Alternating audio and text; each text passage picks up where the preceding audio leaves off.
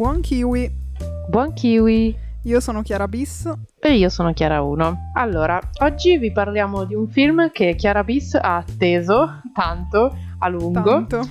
Molto. E che siamo contente di aver visto entrambe al cinema, sì, nella stessa sera in due posti diversi. Però è stato bello poter andare al cinema e parlarne dopo, quindi questo aggiunge hype alla cosa, ma vabbè. Esatto. Quindi il titolo di cui parliamo questa sera è Cruella o Crudelia o Cruella, non abbiamo ancora ben capito quale sia il titolo in realtà, quindi iniziamo bene. E è un film che si basa, diciamo, sul precedente film della Disney La Carica dei 101, uscito al cinema il 26 su Disney Plus con accesso VIP dal 28. E niente, vi parleremo meglio di questo film dopo la sigla.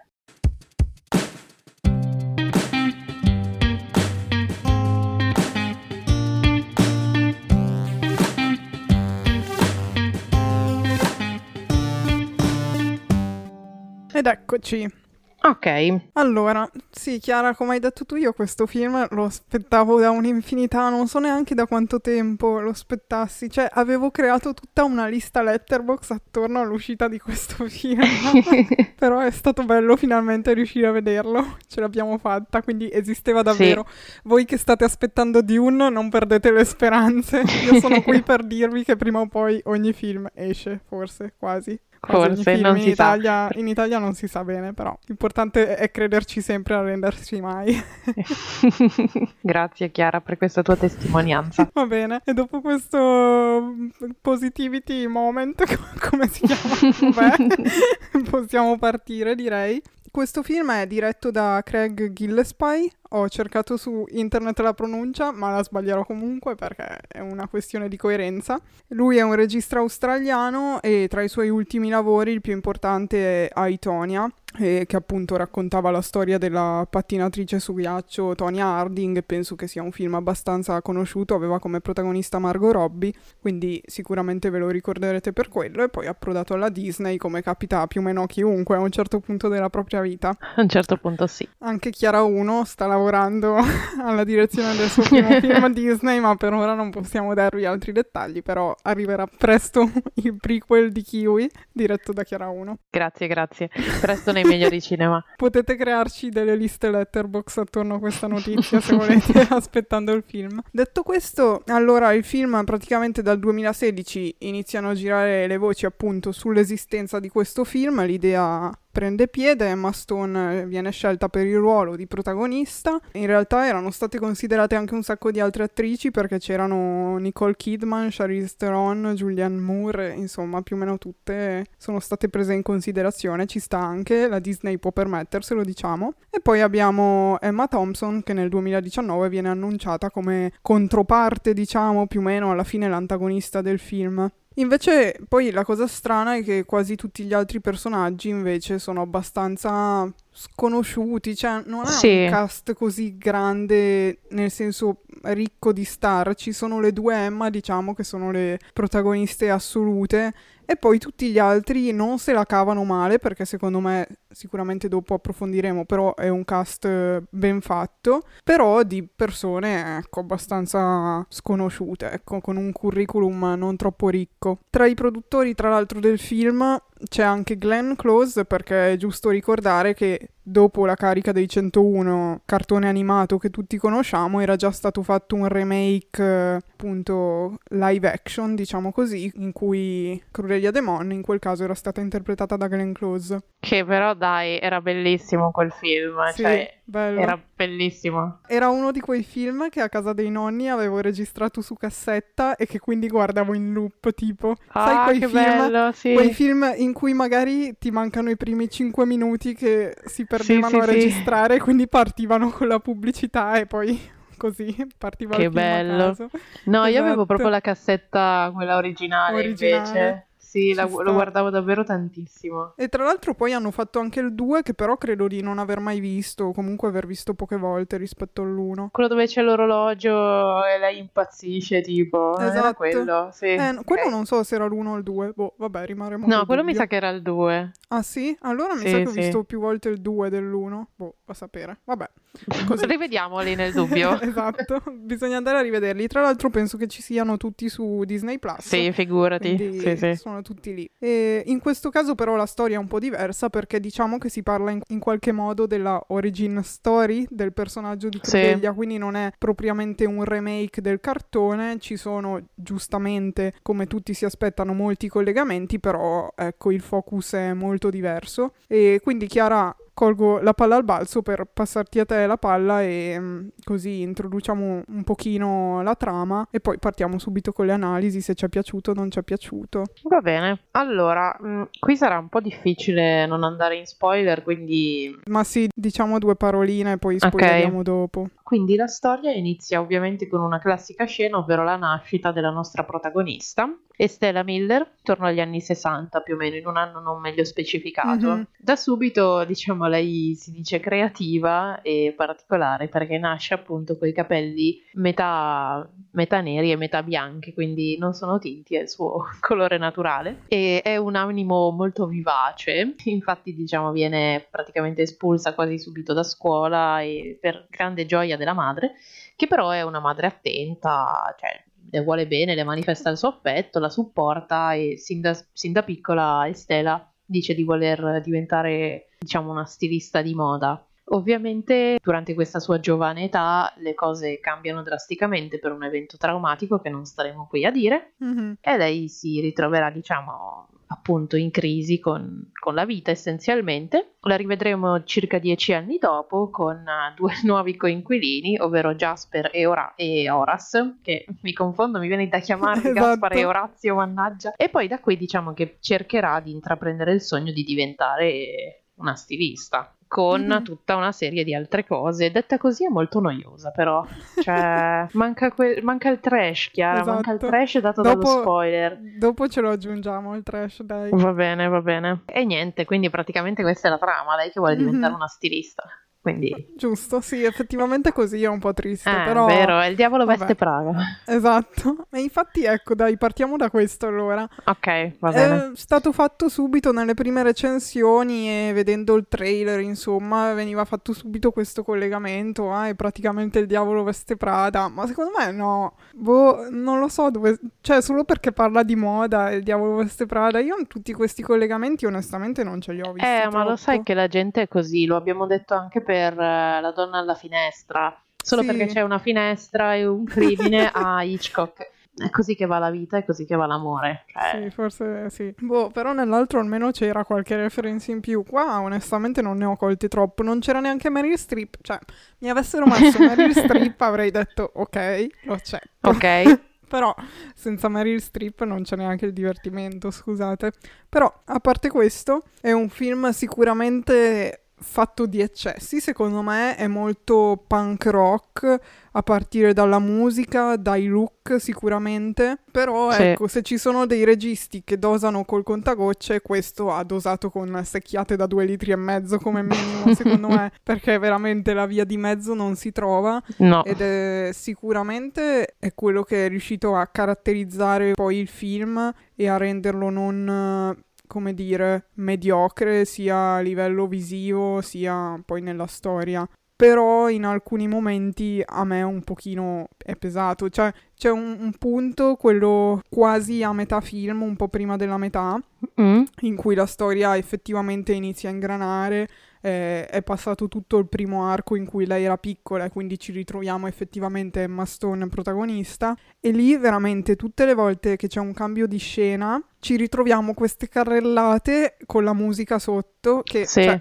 per carità, belle anche, perché ci sono anche delle carrellate proprio fatte a falso piano sequenza, che quindi, cioè, anche apprezzabili. Pensando alle regie di solito di questi tipo di film, dici, beh, si sono sforzati un po' di più. Però se le reiteri per ogni scena, a un certo punto dici, ok, però...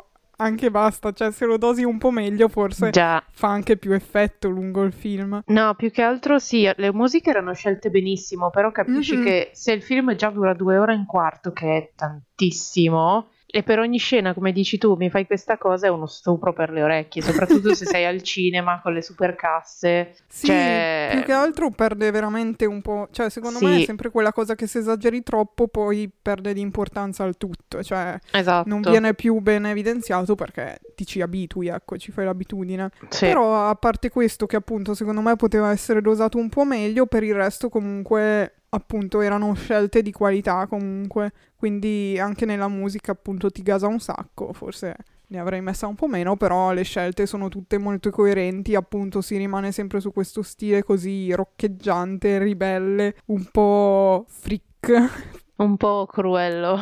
Esatto, e questo sicuramente colpisce perché sono riusciti a dare un'impronta a partire dal personaggio e poi per appunto impacchettare tutto il contenuto, diciamo, che è una cosa che a me piace molto quando c'è coerenza tra quello che racconti e come lo racconti. E forse è quello che mi ha colpito di più, anche perché, ecco, io lo aspettavo da così tanto, quindi da un certo punto di vista il mio hype era alle stelle. Dall'altra parte era Estela, però, e dall'altra invece ero già tipo, ok, adesso rimarrò delusa per forza, perché uno, stiamo parlando di un live action Disney, due, l'ho aspettato così tanto che per forza rimarrò delusa rispetto alle mie aspettative, invece in realtà... non sono rimasta così delusa, io uguale, devo dire. Cioè lo aspettavo meno di te, però tutto il mio tragitto in macchina è stato un... no, io sono pronta a rimanere delusa. Esatto. No, farà schifo. Ah, sì. Ma ormai è la tecnica migliore, abbassarsi già le aspettative da soli, così poi soprattutto almeno... con Disney. Esatto, non ci rimani troppo male. Mamma mia, mamma mia. No, comunque sì, se devo aggiungere qualcosa, appunto, scenografia e...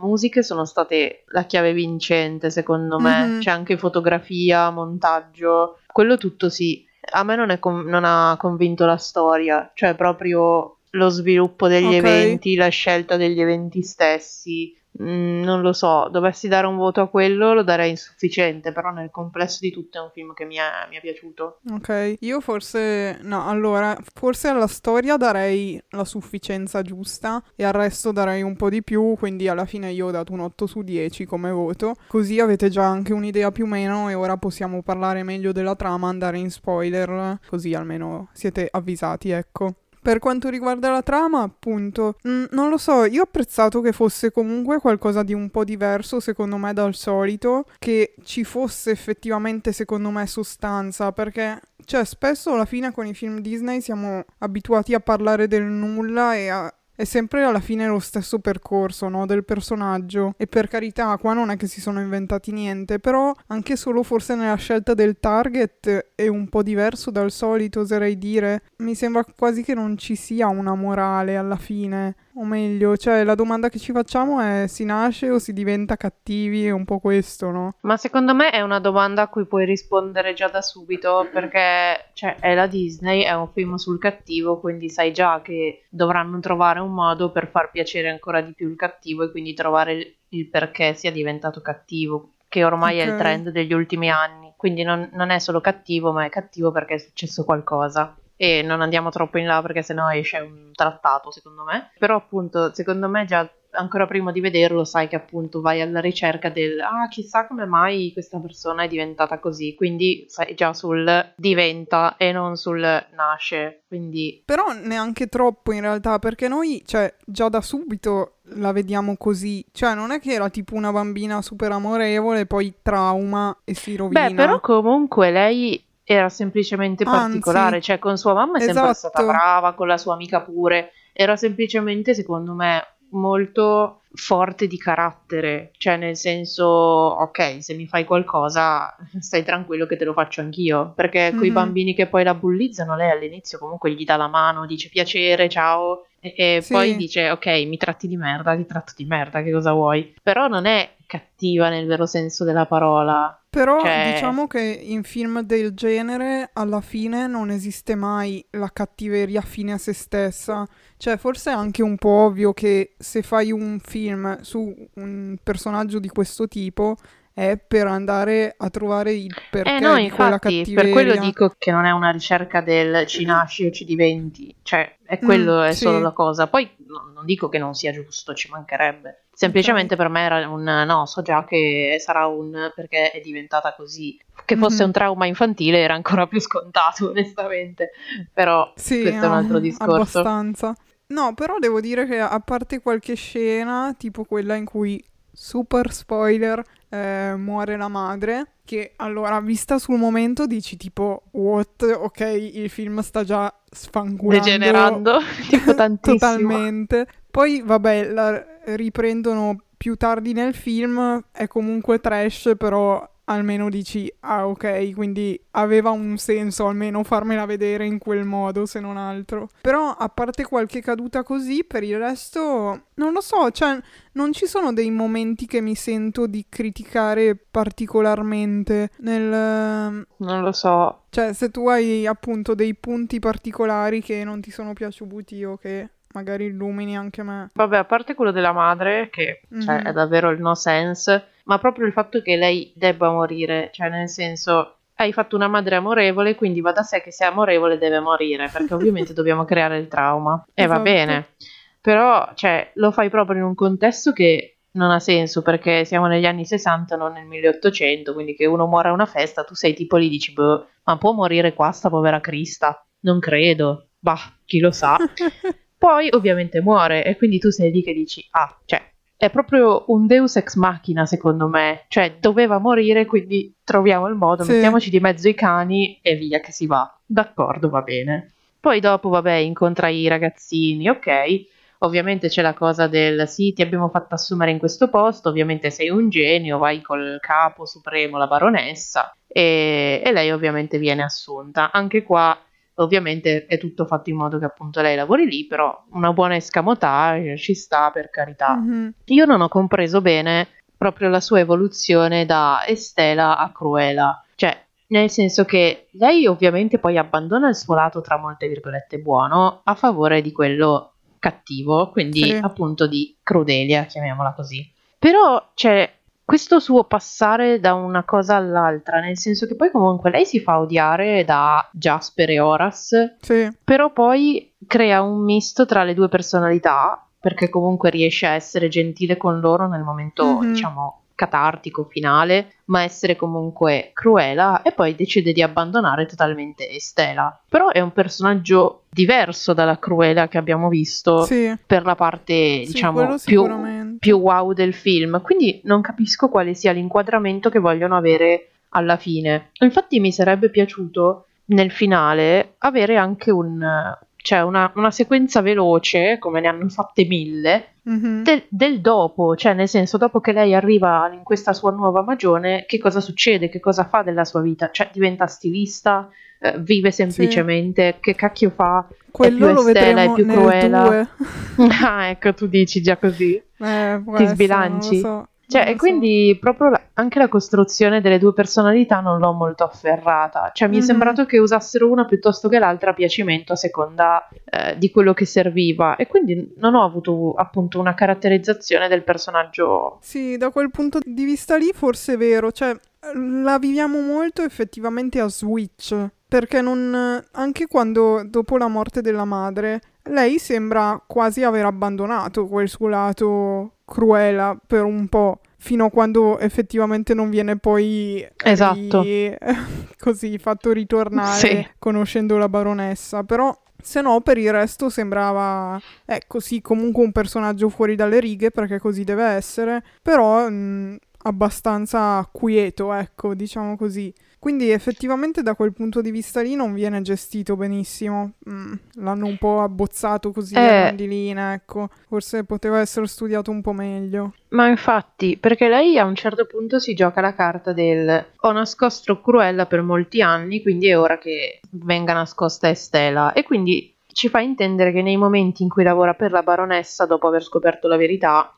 cioè una mezza verità, lei sia sempre Cruella, ma sfrutti il lato di Estela per appunto le relazioni sociali, sì, chiamiamole così, non lo so. Però nel momento in cui la, tra molte virgolette, uccide in questa cosa appunto drammatica, questo finto funerale, cioè dovrebbe sparire totalmente da parte di Estela, quindi non capisco proprio la cosa, perché per come si comporta poi dopo, boh. Sì, che poi cioè come finale ci sta nel senso che infatti, è più prevedibile quello che alla fine si arrivi a un compromesso tra le due personalità, l'unico possibile probabilmente. Già. Però sì, effettivamente forse da quel punto di vista come introspettivo e caratteriale del singolo personaggio sarebbero potuto arrivarci leggermente meglio. Poi diciamo che con questa cosa si sono giocati la carta all'inizio del ecco la storia di come sono morta. Ridaglie, questo super usato ultimamente, ma vabbè. E quindi anche qua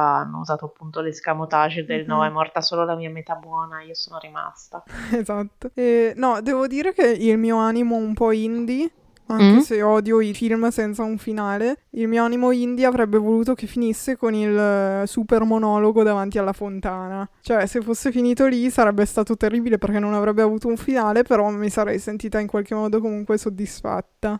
Sì. Quindi, però niente, tra l'altro va avanti un'altra, non dico mezz'oretta, ma quasi forse dopo quel momento. Sì, quindi, decisamente. Vabbè, decisamente. È andata così. Per il resto però mi è piaciuto molto come sono riusciti a tenere la moda sempre comunque al centro, non solo esteticamente ma anche comunque nella trama, appunto. No, è il suo sogno e ruota sempre tutto alla fine attorno a quello. Sì. E quindi anche alla fine tutti quei momenti un po' più da sfilata, cioè un po' più fini a se stessi, in cui viene esaltato il personaggio e appunto vengono esaltati i look e la musica, alla fine non stonano perché appunto è attinente alla trama, bene o male. Quindi da quel punto di vista lì ti do ragione. Sì. E anche perché poi la moda non è semplicemente, come forse era più nel Diavolo Veste Prada, prettamente moda come la intendiamo noi, ovvero cosa va al momento come abbigliamento, ma è proprio più visto come processo artistico quasi, no? Sì, creativo. Esatto, quindi da quel punto di vista lì, no, mi è piaciuto, è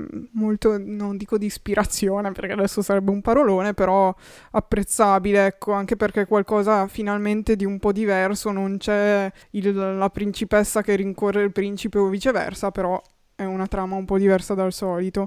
Poi vabbè, spendiamo appunto due parole sulle interpretazioni perché Emma Stone secondo me ha fatto un lavoro incredibile, veramente riesce ad oscurare pure Emma Thompson secondo me, che comunque fa sempre anche lei uno splendido lavoro ed è, si è ritagliata perfettamente la parte della cattiva, però secondo me Emma Stone veramente batte tutti. Ma io tra l'altro avevo letto addirittura in un'intervista dove le avevano chiesto se si era sentita un po' il Joker di Joaquin Phoenix a recitare in questo film.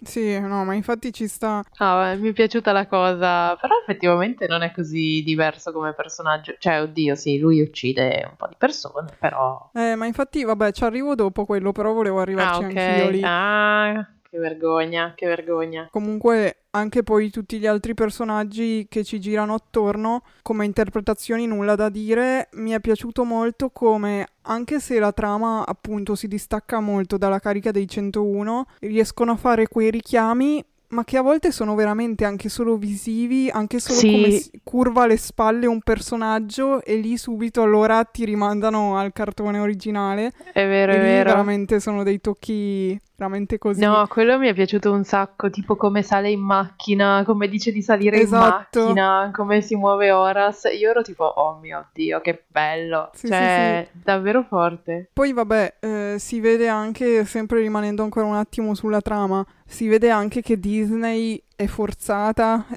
dal periodo storico, si sta impegnando perché ci tiene, non lo so, su tutta una serie di cause, come è vero che nessun cane animale viene ucciso, viene fatto riferimento alla volontà di ucciderli. Sì. Il fatto che comunque anche nel casting si siano impegnati per garantire, diciamo, un'eterogeneità della componente, ecco, etnica, e si nota che anche da quel punto di vista lì c'è comunque un'apertura e un impegno, ecco, all'inclusività, diciamo così. Mi ha fatto ridere che è nato di nuovo, come ormai in tutti i film Disney, esce l'articolo, è il primo personaggio gay della Disney, ed è uscito di nuovo anche per questo film, per il personaggio di Artie, che tra l'altro avrebbe potuto tranquillamente interpretarlo Achille Lauro, sarebbe stato bellissimo. Ma a parte questo, mi ha fatto ridere che è uscito di nuovo ho l'articolo su questa cosa quando non c'è assolutamente nessun riferimento al suo orientamento sessuale. Ma infatti... probabilmente era il fatto che avesse lo smalto, che si truccasse gli occhi, allora già bastava quello, però vabbè, a parte questo. Secondo me, a livello generale, comunque, vedendo anche la discreta riuscita di questo film, forse se lo mettiamo a paragone con tutti i live action fatti della Disney, penso che alla fine sia uno dei migliori. Tra quelli che ho visto io, sicuramente il migliore. Però si vede questa tendenza al... cioè, i buoni non ci interessano più tanto, forse, no? L'abbiamo visto con questo, l'abbiamo visto con Joker, con Promising Young Woman, con Maleficent già, e anche con lo stesso I, Tonya, appunto, del regista. Alla fine sono tutti personaggi, come sempre, un po' borderline, dubbi, sì, discutibili, non saprei come dire, ecco, non palesemente buoni sicuramente, neanche palesemente cattivi, o meglio si scava più in profondità e si va ad analizzare il perché, forse, ecco. Quindi io me ne aspetto sicuramente tanti altri del genere dalla Disney per prima, purtroppo, per fortuna. Non so su chi potrebbe essere il prossimo, se l'hanno già annunciato, boh. Non ne ho idea, sai. Ce ne sarebbero, tipo su Capitan Uncino forse esiste già, però ci starebbe, secondo me. Avevano se fatto proprio... Hook, quello vecchio degli anni esatto, tipo 90, sì, dove c'era anche Robin Williams, sì, però se ci starebbe, cioè proprio sul suo passato, perché quello lo analizzavano, mi sembra un po' poco. A me piacerebbe tipo su Ade, però verrebbe una roba un po' strana, perché Malefica c'è già. Quella è esclusa. La matrigna di Biancaneve potremmo fare. Oh, sai che figo, ma su Biancaneve sì, c'è già un sacco di roba trash, però. È vero. E tra l'altro adesso uscirà di nuovo un altro Cenerentola, come se non ne avessimo già abbastanza, una volta all'anno ne esce uno nuovo. Però vabbè. No, però dico, se proprio devono fare live action, almeno così, appunto, vanno ad inventarsi qualcosina, non ma è infatti semplicemente il remake completo di una cosa già scritta. Ma solo che sai cosa ragionavo? Con la ragazza con cui sono andata a vederlo al cinema, che non si capisce bene che linea voglia prendere la Disney sui live action, nel senso che alcuni, appunto, sono totalmente diversi, reinventati, altri sono dei veri e propri remake praticamente, solo che appunto sono in live action, mentre altri tengono appunto parte della storia e poi sbarionano un po' e poi magari ritornano. Quindi non riesco a capire quale sia la loro linea, se abbiano una linea, non lo so. Non sapere. Andranno un po' a caso, non so. Cioè, non sto capendo questo. Non so neanche a che livello prende veramente forma il progetto, nel senso, se prima lo danno a qualcuno e poi quel qualcuno decide che forma dargli, o se prima lo pensano e poi a quel punto cercano un regista. Boh, va a sapere, non ho idea. Chissà se ci sarà un sequel di questo, le attrici si sono dette ben disposte, quindi siamo a posto, praticamente già firmato. Devo dire che qua almeno, ecco, avendo fatto tutto la origin story, mal che vada potrebbero rifare a questo punto La Carica dei 101, anche perché la fine di questo film lo lascia intendere. E onestamente sarebbe comunque, cioè già solo il fatto che ci sia Emma Stone, che abbia creato già questo personaggio, sarebbe comunque interessante, cioè hai già qualcosa dietro per andare poi a rifare il remake, e sarebbe comunque diverso, perché sappiamo che, cioè, per forza sarebbe diverso, quindi... Oppure richiederebbe ancora un altro step di cambiamento, sicuramente, se volessimo arrivare a una cosa simile alla Carica dei 101. Quindi vedremo, spererei di no, semplicemente per una questione così proprio. Scopri che alla fine in realtà la tipa evade, rapisce lei i cani, ma vuol far ricadere la colpa su Cruella, e quindi... E lei in realtà va a salvarli, ma poi la beccano sul fatto e niente, andrà così. Vabbè, Chiara ci ha già spoilerato tutto. Da quando sei dentro Disney non riesci più a trattenerti dallo spoilerarci le cose, vabbè, così. Scusatemi, se va davvero così, comunque questo è registrato, cioè, io qui lo dico. Abbiamo le prove. Altro, basta, direi che abbiamo detto più o meno tutto. C'è Florence and the Machine, che hanno collaborato per la colonna sonora finale, anche lì tanta roba. E Chiara, te lo vedi agli Oscar? Manca ancora tantissimo tempo. No? No, non credo. Io, onestamente, siamo troppo lontani.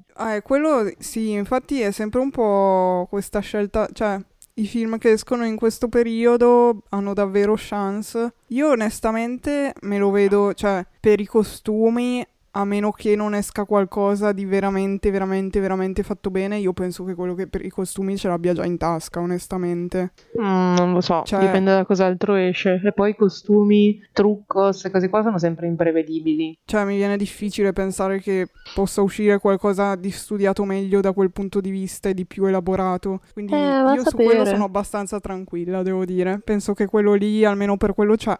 Cioè sicuramente almeno ci arriveranno. Io penso che sia anche abbastanza probabile la vittoria, però manca ancora tanto, tu quindi vedremo. Troppo in quarta, Chiara. Sì, però cioè, anche la performance di Emma Stone, pensando alle performance femminili, mi vuoi dire che non arriverà? Io penso che non lo so, quella. siamo ancora troppo lontani per definire qualcosa. Allora, io voglio dire che arriveranno sicuramente Emma Stone, Emma Thompson e i costumi. Va bene. Dico questo, perché cioè, è impossibile che non sia così, però vedremo. Appunto, speriamo che quest'anno si riparta bene con l'uscita dei film. In questi giorni stanno uscendo tantissimi trailer e abbiamo capito che veramente il periodo della ripartenza sarà ottobre, perché tantissime uscite sono rischedulate per quel periodo lì, fine ottobre più o meno, e poi lì inizierà veramente di nuovo la corsa agli Oscar, quindi ecco, dobbiamo tenere duro quest'estate, diciamo. Yeah. Andiamo al cinema, io vado a rivedere Crudelia, forse così do altri soldi al cinema e non chiudo.